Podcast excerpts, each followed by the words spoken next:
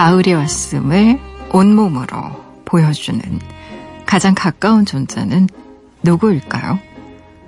나무라고 합니다. 시선을 낮춰 나무의 그늘을 살피면 그 아래로 낙엽이 떨어져 있죠. 하나, 둘, 제 몫을 다하고 저문 낙엽들이 곳곳을 가을로 물들이고 있습니다.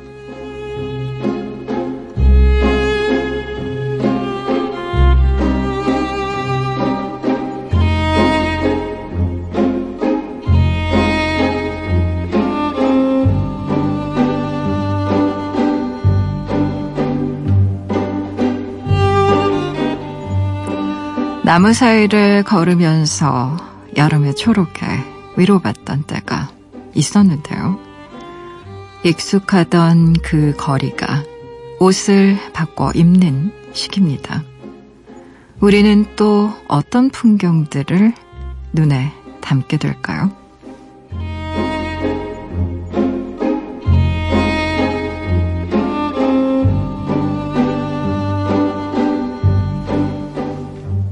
(9월 7일) 당신만을 위하는 시간 여기는 라디오 디톡스 배경옥입니다.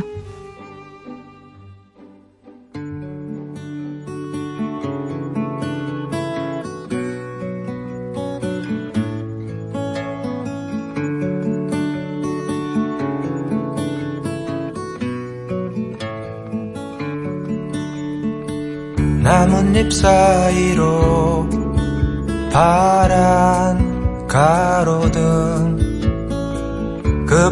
불빛 아래로 너의 야윈 얼굴 지붕들 사이로 좁다란 하늘 그 하늘 아래로 라디오 디톡스 백영옥입니다. 오늘 첫 곡으로 들으신 곡은요. 조동진의 나뭇잎 사이로 함께 들으셨어요.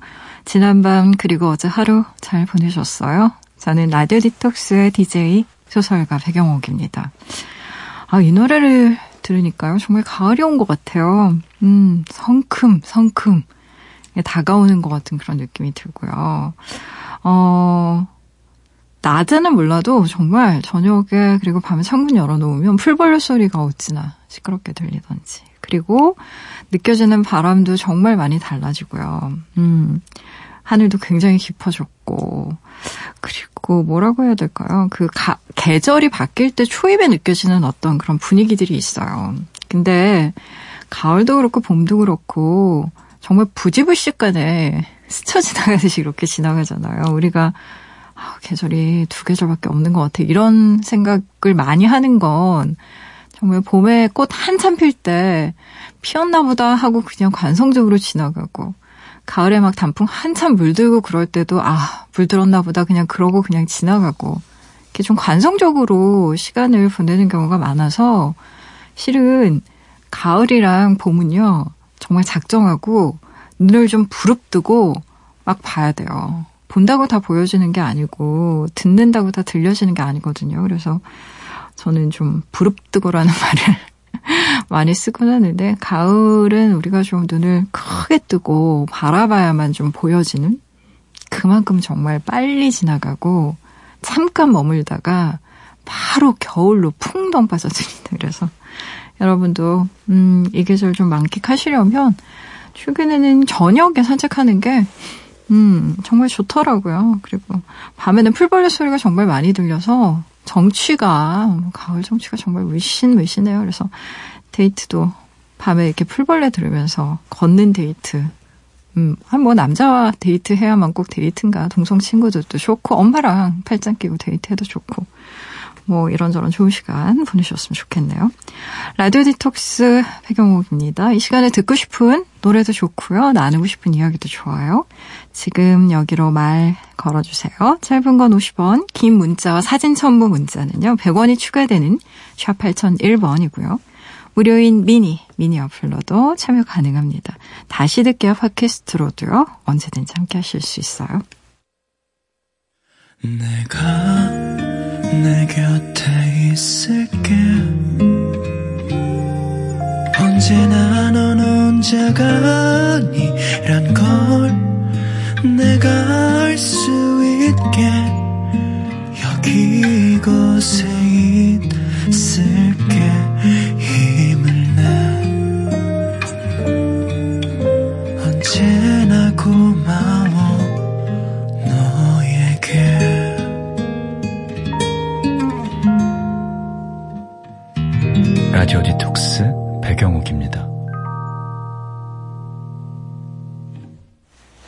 라디오 디톡스 배경옥입니다. 함께하고 계시고요. 여러분이 보내주신 이야기들 만나봐야죠. 1523님, 백장님, 공기놀이 해본 적 있으세요? 최근에요. 7살 조카 따라 문방구에 갔더니, 아, 공기놀이 세트가 있더라고요. 해본 적 있냐고 물었더니 없다길래, 그럼 이모가 가르쳐 줄게 하면서 사놓고, 제가 더 열심히 놀았어요. 여유도 있던데 그것도 살 걸 그랬나 봐요. 저 아무래도 한동안 공기놀이에 빠져 살 것 같아요. 라고 보내주셨네요. 공기놀이 해본 적은 있죠. 근데 최근에 해본 적은 없죠. 저 어렸을 때 공기놀이 많이 했습니다. 뭐 실뜨기도 많이 했고, 고무줄놀이 많이 했죠. 뭐, 제가 어렸을 적에는 컴퓨터가 있는 게 아니었으니까, 뭐, 컴퓨터로 뭐, 게임할 일도 없고, 그렇다고 뭐, 저기 뭐, SNS가 있었던 시대도 아니니까, 어, 대부분 놀이라는 게 흙 만지고 놀거나, 고무줄하고 놀거나, 뭐, 사방치기 이런 거 하고. 너무 옛날 얘기였나? 어, 어, 이렇게 몸써서 하는 놀이는 참 좋은 것 같아요. 그리고 어렸을 적에 했던 뭐, 놀이 중에 요즘, 음, 조카랑 해보면 좋을 것 같은 거? 봉숭아 물들이기 이런 거? 봉숭아 꽃, 꽃이 심으면요, 의외로 굉장히 잘 자랍니다. 금방 커요. 그래서, 어, 그렇잖아요. 씨앗 뿌려서 같이 꽃 피고 이파리 나고 이런 거 보는 것도 굉장히 교육적이고 어떤 의미에서 매니큐어 사실 냄새 별로 안 좋잖아요. 지울 때 아세톤도 그렇고. 근데 어 꽃물을 손톱에 들이는 음 그런 경험이라는 건 굉장히 특별한 기억이잖아요. 저 어렸을 적에 엄마가 해줬던 기억 도 나고 뭐 이모가 해줬던 기억도 나고 손가락 발가락 다 동여매고 자느라고 막 너무 답답했던 기억도 있고 그런데 기억이 정말 오래 남더라고요. 그리고 해보면 어 굉장히 자연 친화적이고 좋은 것 같아요. 한번 조카랑 해보세요. 음 재밌을 것 같아요. 어, 저도 공기 아마 있으면 할 겁니다. 분명히 저 굉장히 잘했었어요. 그래서 자주 이겼거든요, 친구들. 아 재밌었겠네요. 이명주님 대학교 4학년 졸업반이에요. 이력서는 다 썼고 자기소개서 쓰는 중인데요. A4 한 장 채우기가 이렇게 어려울 줄이야. 10줄 이상 못 쓰겠어요. 아, 선배들은 이걸 어떻게 한 장씩, 두 장씩 채웠을까요? 전 아무래도 글 쓰는데 소질이 없나 봐요. 라고 보내주셨네요. 음, 자기소개서 인자하신 어머니와 훌륭하신 아버님 밑에서 커서 이런, 이런 거 쓰시면 안 돼요, 진짜. 그, 어, 왜 그 자기 소개서 쓸 때 제일 존경하는 사람 부모님이고 막 이런 거. 음. 아니, 물론 부모님 존경하는 건 알겠는데, 존경하는 거 부모님이라고 해도, 부모님인 사람이 100명 중에 80명이면 존경하는 사람이 인사 담당자 눈에 뜰 리가 없죠. 그래서 사실 자기소개서 쓰는 게 더 힘듭니다. 뭐 이력서야 뭐 이력들, 뭐 인터넷 했던 경험들, 뭐 아르바이트 했던 경험들까지 쓰는 친구들도 있더라고요. 뭐 이를테면 뭐 K본부 대하사극 포졸사 출연 뭐 이런 것도 쓰는 친구들도 제가 봤는데 아유, 오죽 쓸 게 없었으면. 그리고 쓸, 그거라도 다 써서 내가 이렇게 독특한 일들도 많이 했다 뭐 이런 거 어필하려고. 저는 그런 자세 나쁘다고 생각하지는 않습니다. 신입 때는 뭐, 할 수 있는 거 다 해봐야죠. 그쵸. 음. 근데 자기소개서 잘 쓰려면요, 어, 솔직하게 써야 돼요. 사실. 음. 왜 되게 우리는 굉장히 미화하잖아요. 내가 뭐 이런 것도 잘하고 저런 것도 잘하고 진정성이 없어 보입니다. 너무나. 그래서, 어, 강조할 부분들은 강조하고 좀 솔직해야 될 부분에 있어서는 좀 솔직하게 쓰고 이렇게 밸런스를 잘 맞춰서 쓰시면 될 것 같은데, 아유, 자기소개서 쓰는 건 어렵습니다. 저도 숱하게 많이 썼었는데, 정말 어렵더라고요. 잘 못 썼던 기억이 나요, 저도. 음, 소질 없는 게 아니라 원래 어려운 일을 어렵다고 느끼는 거니까 좌절하시면 안 됩니다. 노래 들어볼까요? 1891님의 신청곡이에요. 아이유의 노래예요. 가을 아침. 이른 아침 작은 새들 노랫소리 들려오면 언제나 그랬듯 아쉽게 잠을 깬다 창문 하나 햇살 가득 눈부시게 비춰오고 서늘한 냉기에 재채기 할까 말까 음. 눈 비비며 빼꼼히 창밖을 내다보니 삼삼오 아이들은 제잘되며 학교 가고 산책 갔다 오시는 아버지 아이유의 가을 아침 듣고 오셨어요. 라디오 디톡스 배경옥입니다. 함께하고 계세요. 무조건 익명으로 소개되는 코너죠. 긴 사연의 긴 대화로 우리끼리 깊은 이야기를 나눠보는 시간 딥톡스. 오늘의 이야기입니다. M님이 보내주신 사연이에요.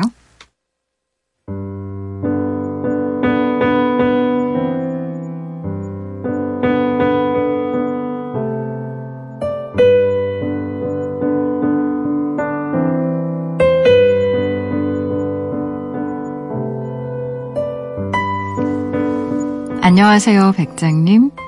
저는 스물셋. 매일 디톡스를 즐겨 듣는 애청자예요.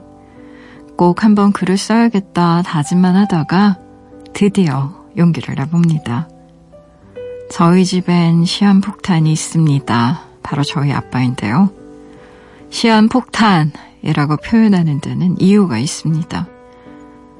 저희 아빠는 평소엔 잘 웃고 자식이 먼저인 그런 희생적인 분이지만 화가 나면 한순간에 180도 달라집니다. 단순히 무서운 아빠가 되는 게 아니라 아예 다른 사람이 되어버리는데요. 화가 났을 땐 상대가 누구든 윽박과 욕설, 심하면 무차별 폭력까지 행사하세요. 차라리 일관성 있게 나쁜 아빠인 게 낫지 않나 싶을 정도입니다. 병 주고 약 주는 게 얼마나 고역인지. 혼자 주변 사람들에게 화를 잔뜩 내놓고 또 혼자 화가 풀려서 아무 일 없었다는 것처럼 행동할 때는 제 고통마저 별일 아닌 것 같은 기분이 들거든요. 아빠의 그런 행동에 가장 걱정인 건 오빠입니다. 어릴 때부터 이상하긴 했어요. 엄마와 아빠가 다투시면 저는 그 사이에 끼어들어서 말리거나 물었는데요. 오빠는 늘 방문을 쾅 듣고 닫고 들어가 책을 읽었거든요. 마치 아무 일도 없다는 듯 평온하고 차분한 얼굴로요. 어렸던 저는 오빠가 이성적이고 냉정하고 똑똑한 사람이라고 생각했어요. 다행히 저희들은 사이가 좋아서 가족에 대해 아빠에 대해 자주 이야기를 나누는데요. 몇 년 전 오빠가 진지한 얼굴로 이런 얘기를 했던 기억이 납니다. 저런 아빠 아래서 안 좋은 모습만 보고 자란 우리가 좋은 부모가 될 거라는 보장이 없다. 그러니까 나는 결혼하지 않을 거다. 우리 집 마지막 핏줄은 내가 마지막이어야 된다. 우린 행복하게 살긴 글렀다. 충격적이었어요. 오빠가 그런 생각을 하며 살고 있을 줄 전 정말 몰랐거든요. 그래도 내가 옆에 있으니까 우리들이 마음을 나누다 보면 상황이 나아질 거라고 믿었는데요. 그 뒤 큰 사건이 터졌습니다. 그날따라 아빠가 평소보다 크게 분노하셨고 그 화살이 오빠에게 날아갔어요. 결국 참다 못한 오빠가 눈물을 흘리며 집을 뛰쳐나갔고 다시 돌아왔을 땐 다른 사람이 되어 있었죠. 은둔형 외톨이라고 하죠. 학교도 휴학하고 방 안에 틀어박혀 나오질 않더라고요. 그렇게 1년 넘게 시간을 보내다가 복학할 시기가 돌아와 학교에 나가더니 결국 자퇴를 하겠다네요. 좋은 직장도 학력도 필요 없고 나는 이대로 살다가 조용히 떠날 거다. 사회와 삶과 자꾸만 멀어지려는 오빠를 어떻게 해야 좋을까요? 저한텐 유일하게 힘이 되는 사람이라 그냥 두고 보일 수는 없으니까요. 어떻게든 뭐라도 돕고 싶은데 그 길을 몰라 서러운 밤이에요, 백장님.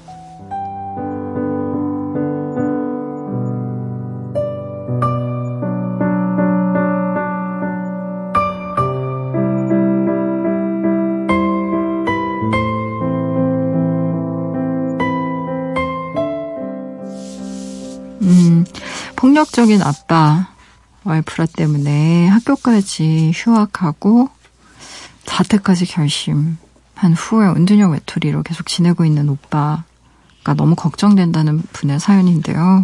아, 마음이 아파요. 이런 사연 보면.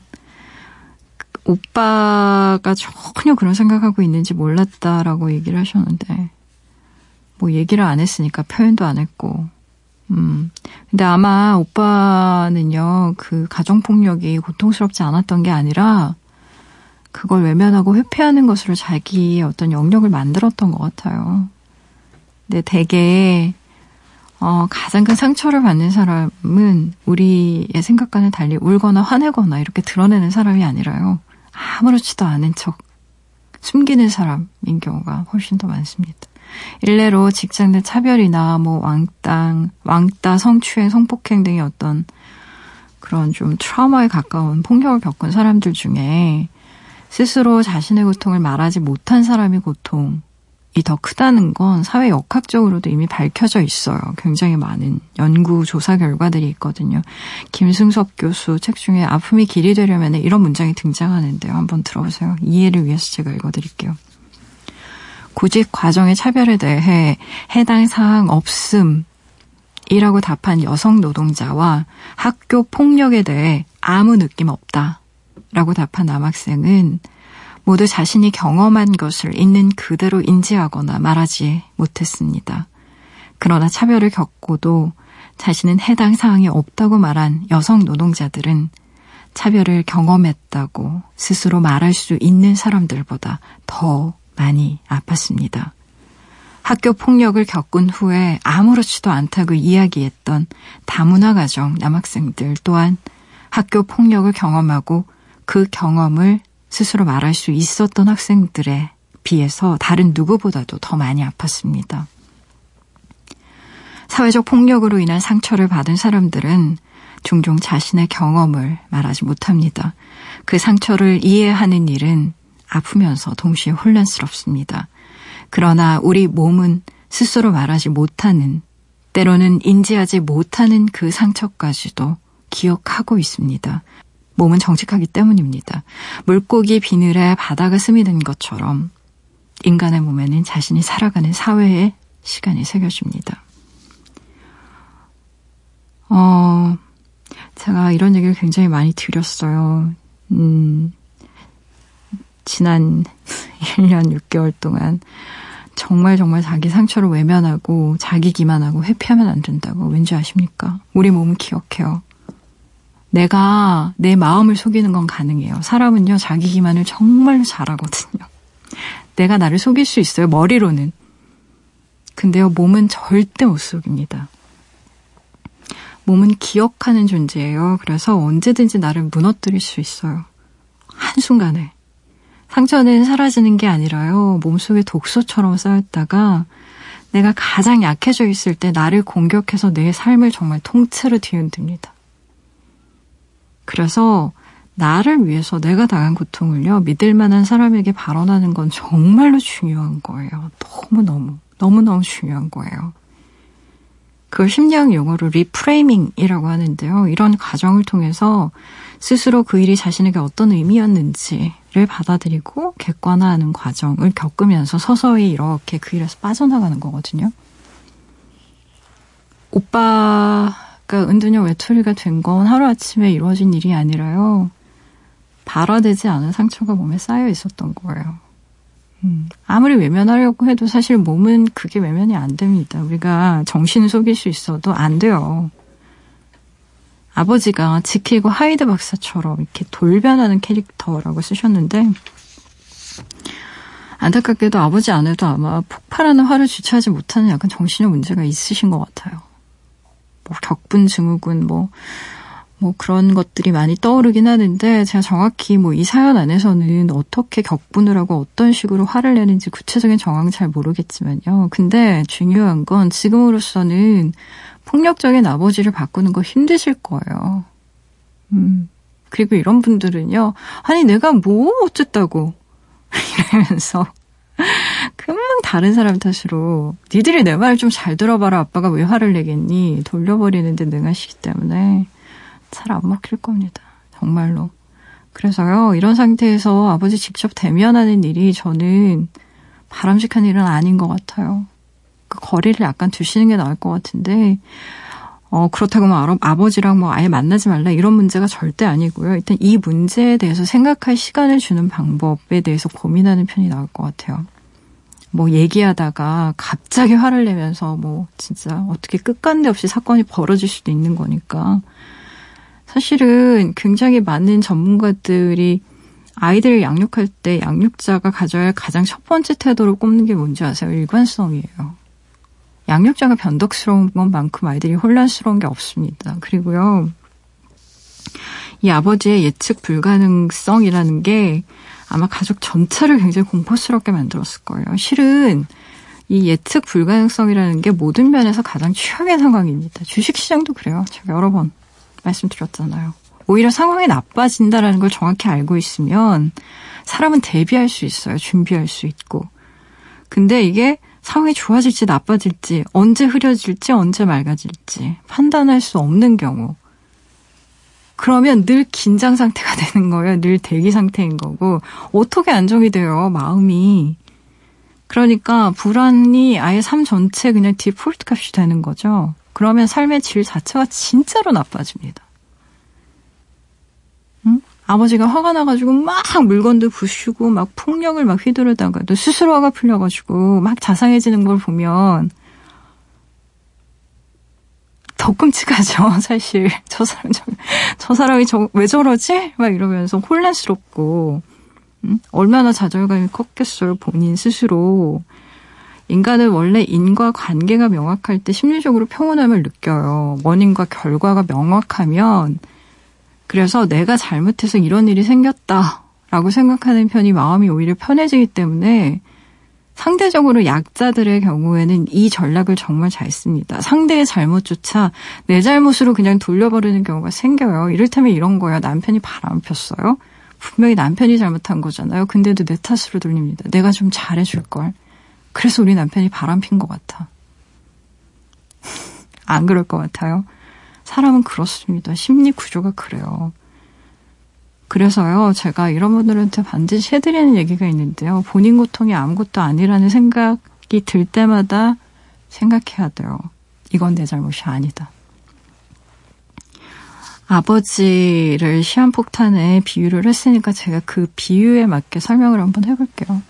폭탄은요, 폭탄은 전문 기술자가 아니라면 피하는 게 상책입니다. 음, 그래서 안전거리가 중요하고요. 아주 변덕스러운 사람의 변덕을 맞춰주다 보면요. 본인도 일관성을 잃고요. 이상해져요. 같이. 그래서, 어, 양육자의 태도가 좀 일관적이지 못할 때는 아이들에게도 좀 이상 증세 나타나는 경우가 많습니다.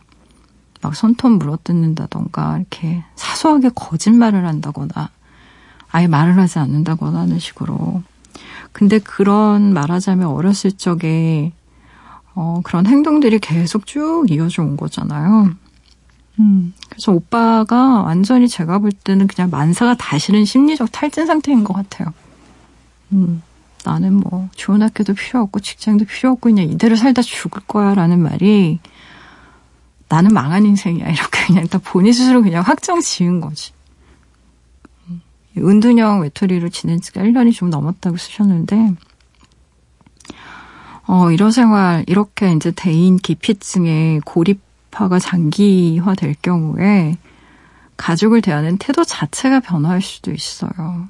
제가 걱정이 되는 건요, 음, 지금 동생분이랑은 관계가 나쁘지 않지만, 어, 이게 계속 장기화 되면 분명히 관계가 바뀔 겁니다. 그리고 무엇보다 더 걱정이 되는 건 아버지와의 관계가 악화될 가능성이 더 커요.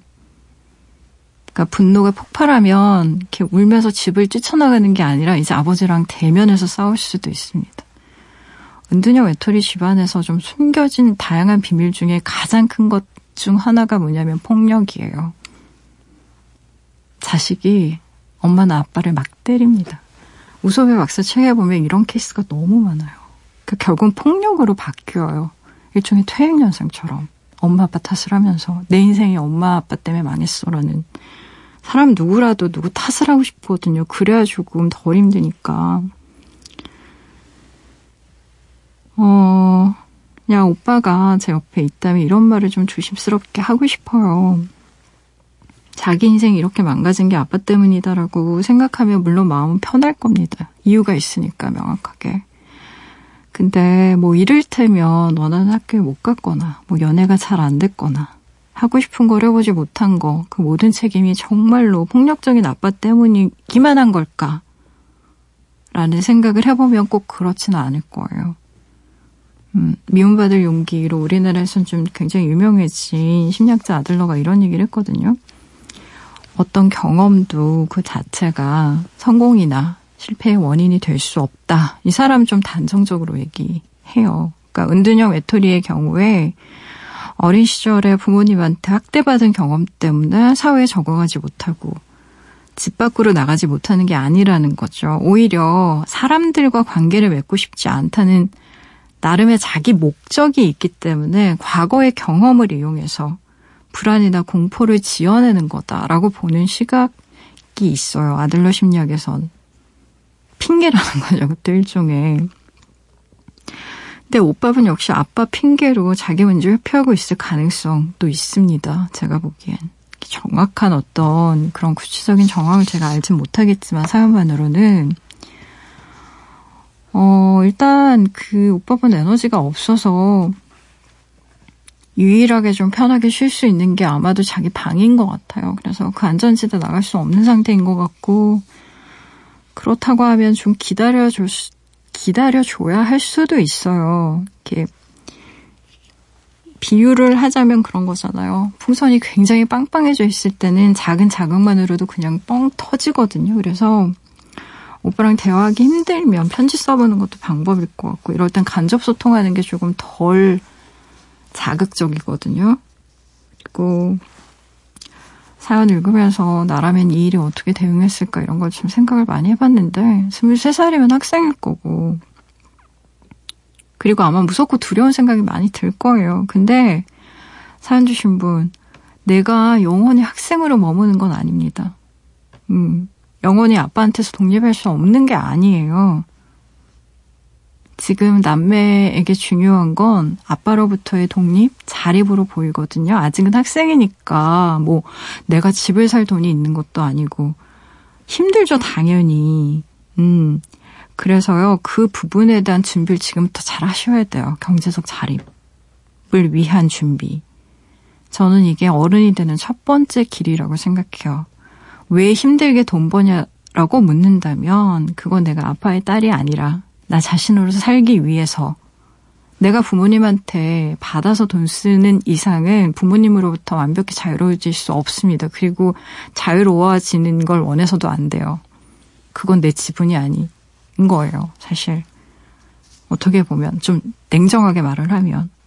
그 제가 마지막으로 책 한 권 소개해 드릴게요. 제가 이전에도 한번 소개해 드린 책인데 스타벅스로 간 은둔형 외톨이 reference가 굉장히 많거든요. 에피소드가 많아요. 굉장히 다양한 형태의 은둔형 외톨이에 대한 예시가 많아서 읽어보시면 도움이 많이 되실 거예요. 제가 도움이 될 만한 글 하나를 읽어드릴게요. 가족들이 가장 많이 범하는 실수는 설교, 비판, 명령, 부정적 태도 등의 행동을 보이는 것입니다. 우리들도 대부분 그렇지만 은둔형 외톨이들의 가족들도 일하지 않으면 안 된다.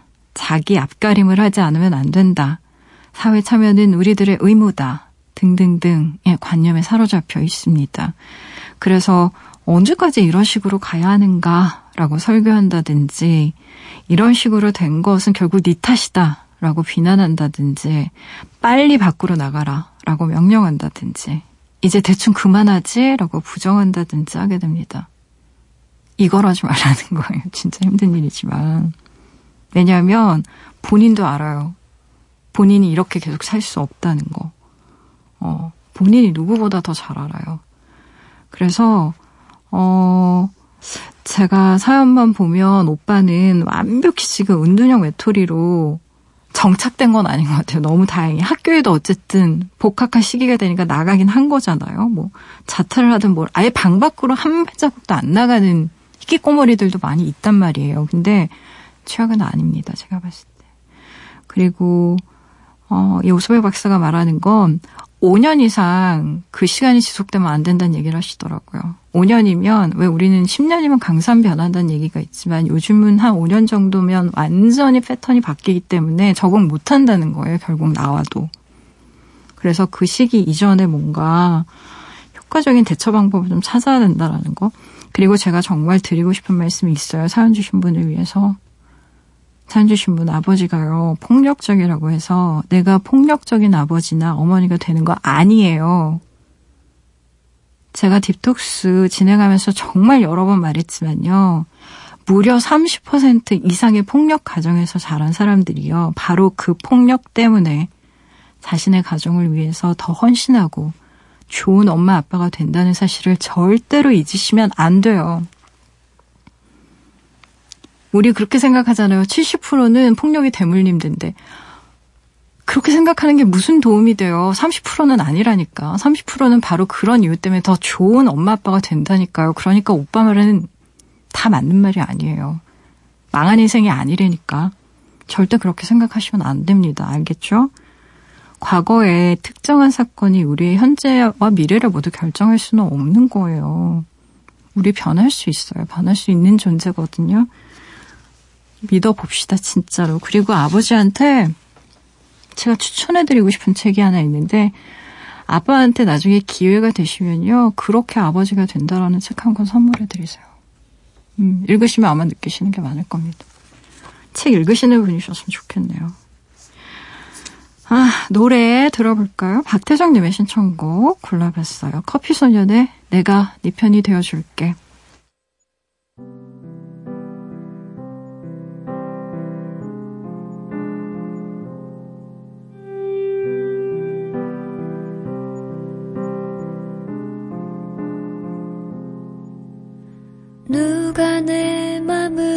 위로할까?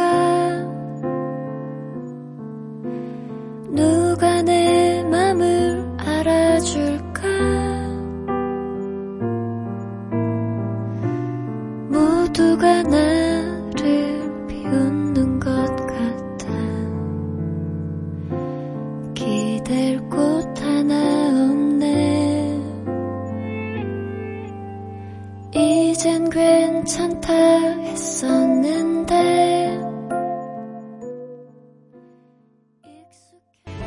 커피 소년과 하은이 함께 불렀어요. 내가 네 편이 되어줄게 듣고 오셨습니다. 라디오 디톡스 백영옥입니다. 함께하고 계세요.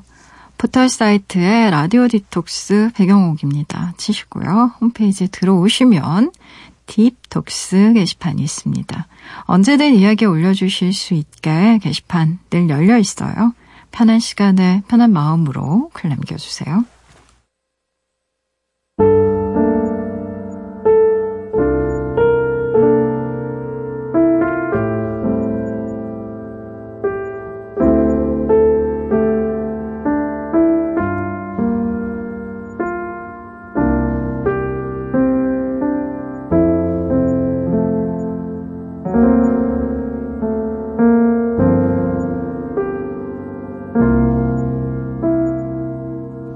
라디오 디톡스 배경옥입니다.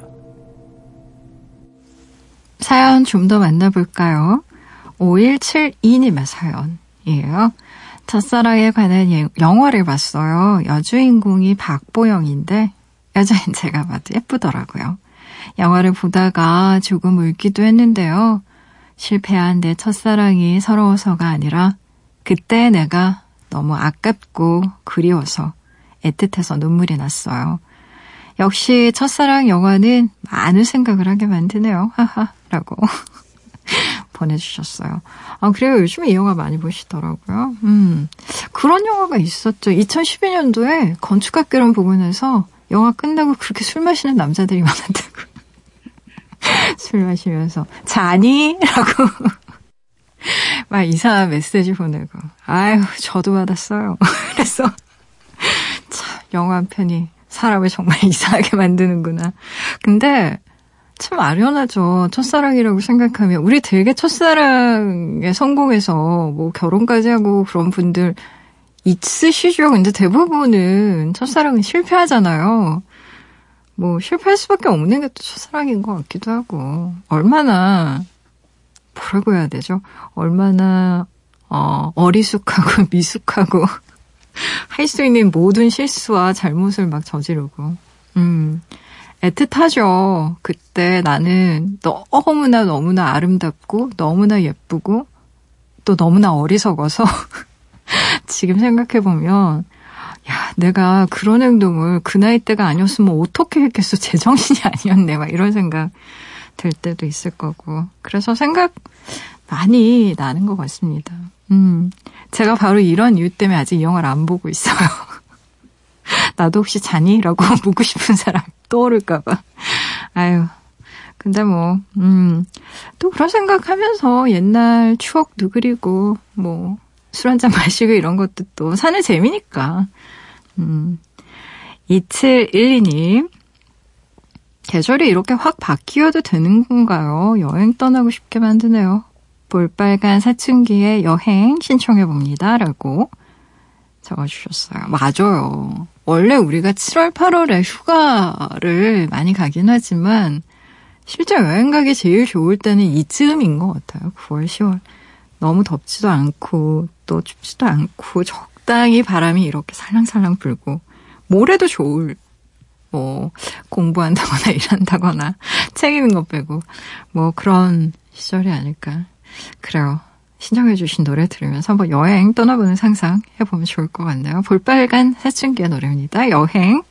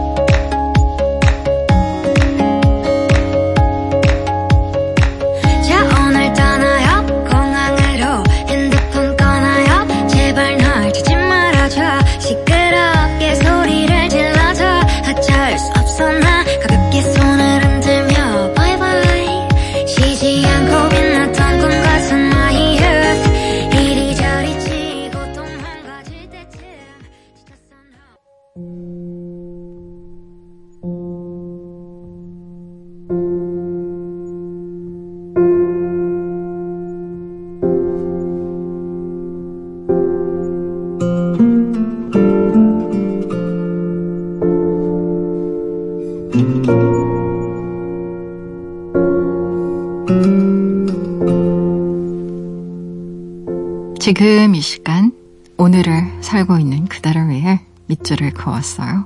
밑줄 사용법.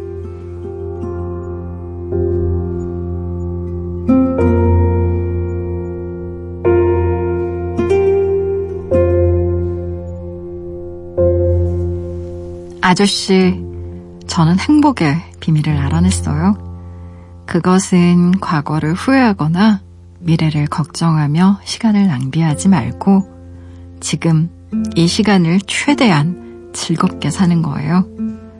저는 작은 행복을 많이 쌓을 거예요.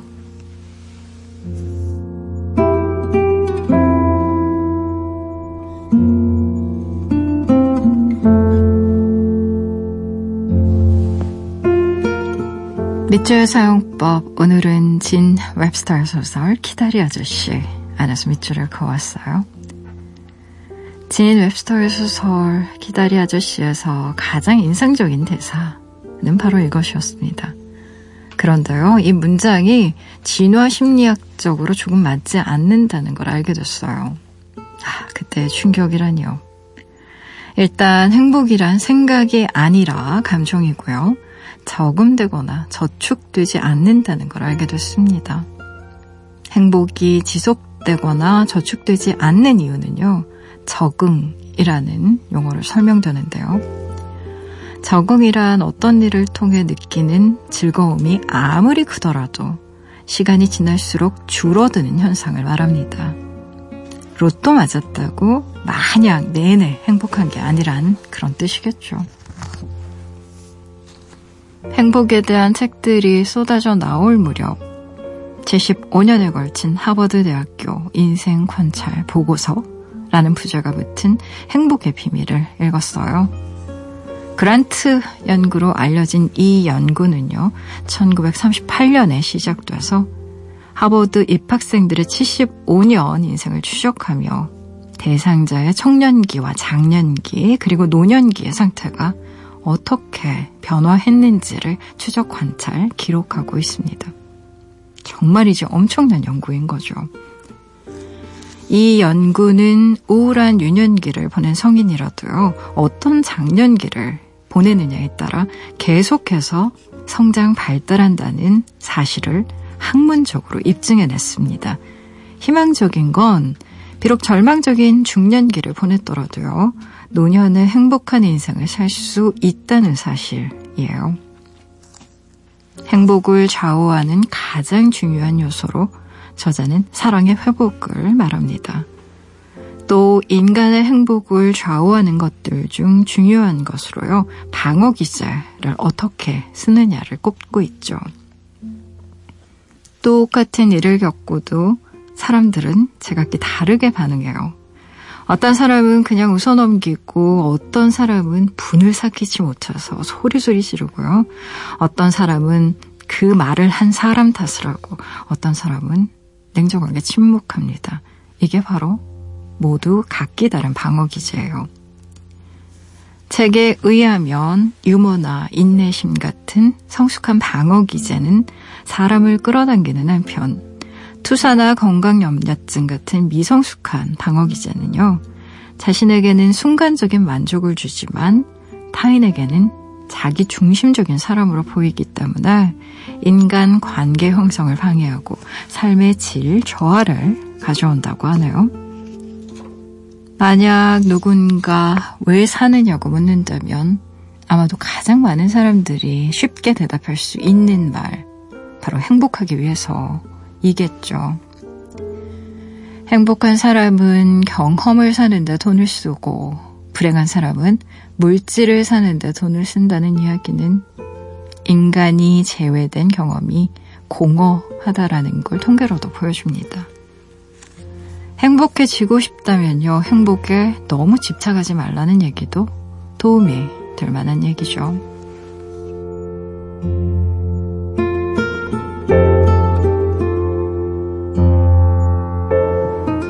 오늘 끝곡으로요, OneRepublic의 Good Life 같이 들으시고요.